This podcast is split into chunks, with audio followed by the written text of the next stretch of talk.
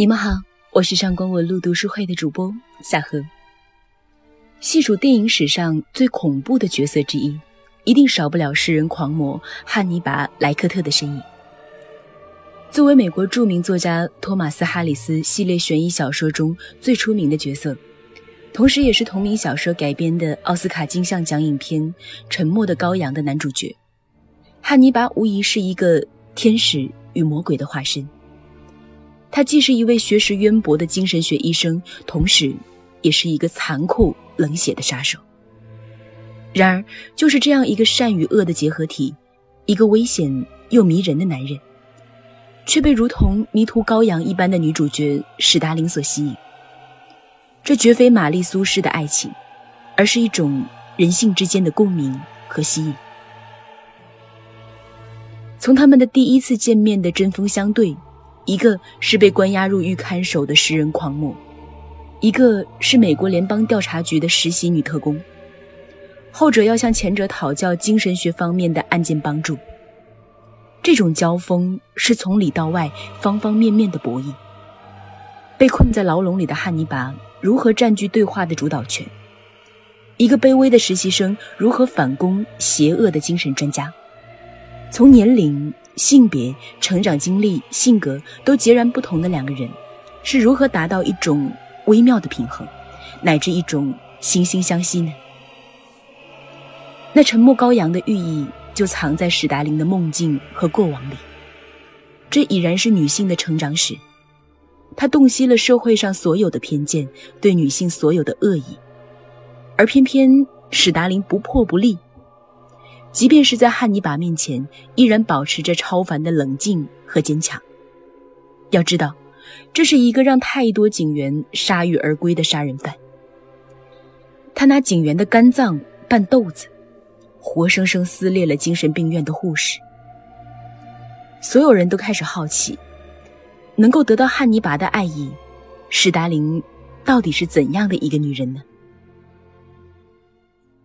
人性最深处的隐秘情感，人性最深处的一种隐秘的情感，莫过于贪念，也就是欲望。有了欲望，就会促使人做出出乎意料的举动。小说的女主角史达林心中也有贪念。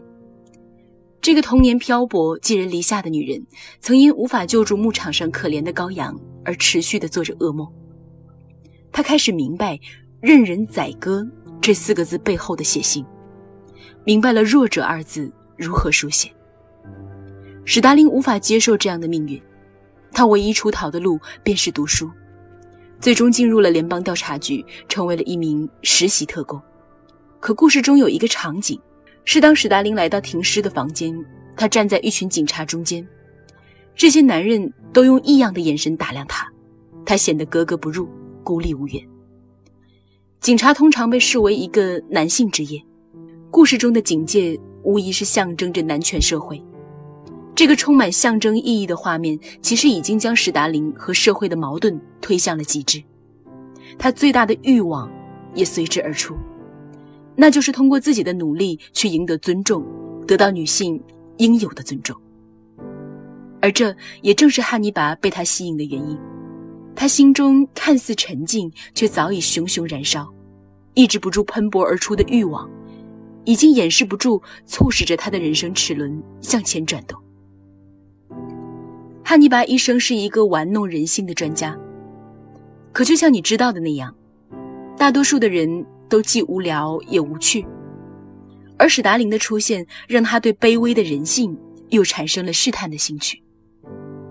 有一种说法，是说汉尼拔并不是在帮助史达林，他的种种试探其实是为了取悦自己。直到他知道史达林内心羔羊的惨叫，才决定继续对人性的验证。验证人性，这是汉尼拔的贪念。这种贪念能够在史达林的身上得到一定的满足，所以他选择了帮助这个迷途的羔羊。史达林表现出的极度想改变自己现状的欲望，使得汉尼拔找到了共鸣。他觉得他们应该是一类人。是可以互相帮助，甚至可以说是惺惺相惜的。欲望和行动力的叠加，这样的一个年轻却理智到极点的女人，散发出了超乎常人的魅力。她也就是因为如此，才得以汉尼拔。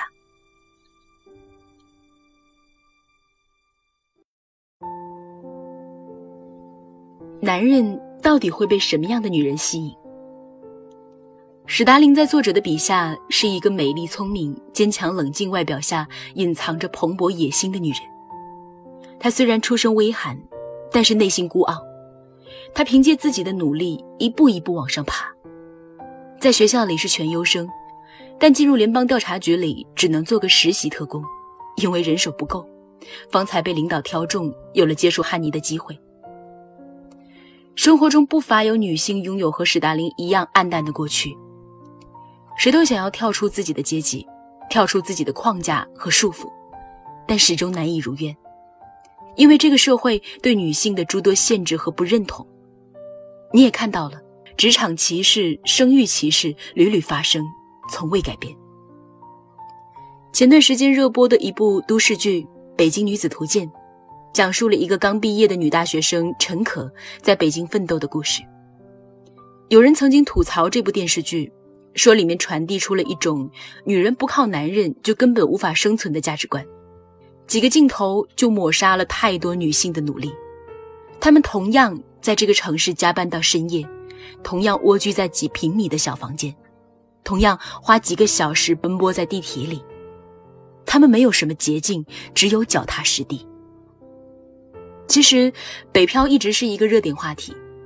很多选择北漂的女性，在这个城市里得到了更多的自由、更多的机会，还有更多的平等。除了想要一份属于自己的事业之外，也想收获一份独特的爱情。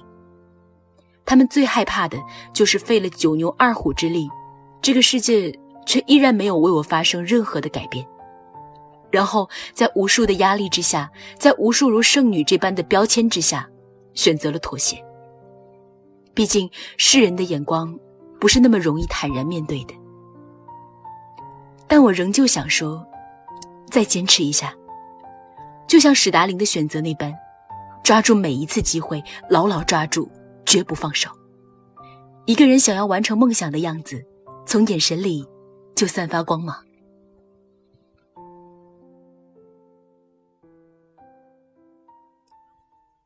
既是野心的完成，也是一场自我救赎。沉默的羔羊用悬疑惊悚的外壳讲述了史达林的奋斗史，讲述了他的自我成长和自我救赎。很多人会费解，即便人手不够，联邦探员克劳福德为什么会将水牛比尔的案子交给一个涉世未深的学生，并且还让他去跟食人狂魔汉尼拔合作？这仅仅是因为史达林学业上的优异表现吗？不，是因为克劳福德深知，那些有经验的探员根本无法和汉尼拔交流。克劳福德作为一个男人，他对史达林产生了好奇，并且通过了解发现了他与汉尼拔身上存在可交流的共性。这是史达林改变现状的第一步，就是展现出自己和别人的不同，并且适当暴露自己的野心。史达林和汉尼拔之间有着父女、病患、情人，甚至更复杂的关系。汉尼拔自己身陷囹圄，但是却用上帝的姿态，一步一步拯救史达林这只迷途的羔羊，帮助他身上的女性意识觉醒，完成自我救赎。在一次次的信息交换里，汉尼拔都在试图抚平史达林内心的伤疤。史达林也确实如他所愿，在不断的解放自我。但是史达林女性意识的觉醒，不单单是完全靠着汉尼拔的帮助，更是依靠着自己的勇敢和机敏，顶着巨大的心理压力和社会压力，完成了自我救赎和蜕变。与此同时，他的野心和欲望也得到了满足，他赢得了尊重。在绝大多数的主流文学作品里，男性一直是制定规则的主体，决定着事物的发展和改变。而女性一直作为附庸和陪衬而存在。在《沉默的羔羊》里，哈里斯对于男性和女性的描写有所偏差。例如，克劳福德探员带着探员们飞往他们自以为的比尔的藏身之地时，笔下是对男性愚昧的自以为是的嘲讽文字。这种带有明显主观意识的描写实在不常见。史达林是女性意识觉醒的成功代表，这一点在小说里通过直接的手法被表现出来。比如他的出现，使得联邦调查局没有继续陷入对待汉尼拔的尴尬局面，为野牛比尔的案件找到了线索。史达林终于破解了这个以年轻女性为猎杀对象的案件，他保护了那些弱者。在小说的最后，克劳福德和史达林握手，这既是对他能力的肯定，更是对敏感细腻的女性主义的赞扬。此时的史达林已经不是一只任人宰割的羔羊了，他发出了属于自己的声音，他不再沉默。还有什么比一个既能接纳自己，又能拯救他人的女性？更迷人的呢？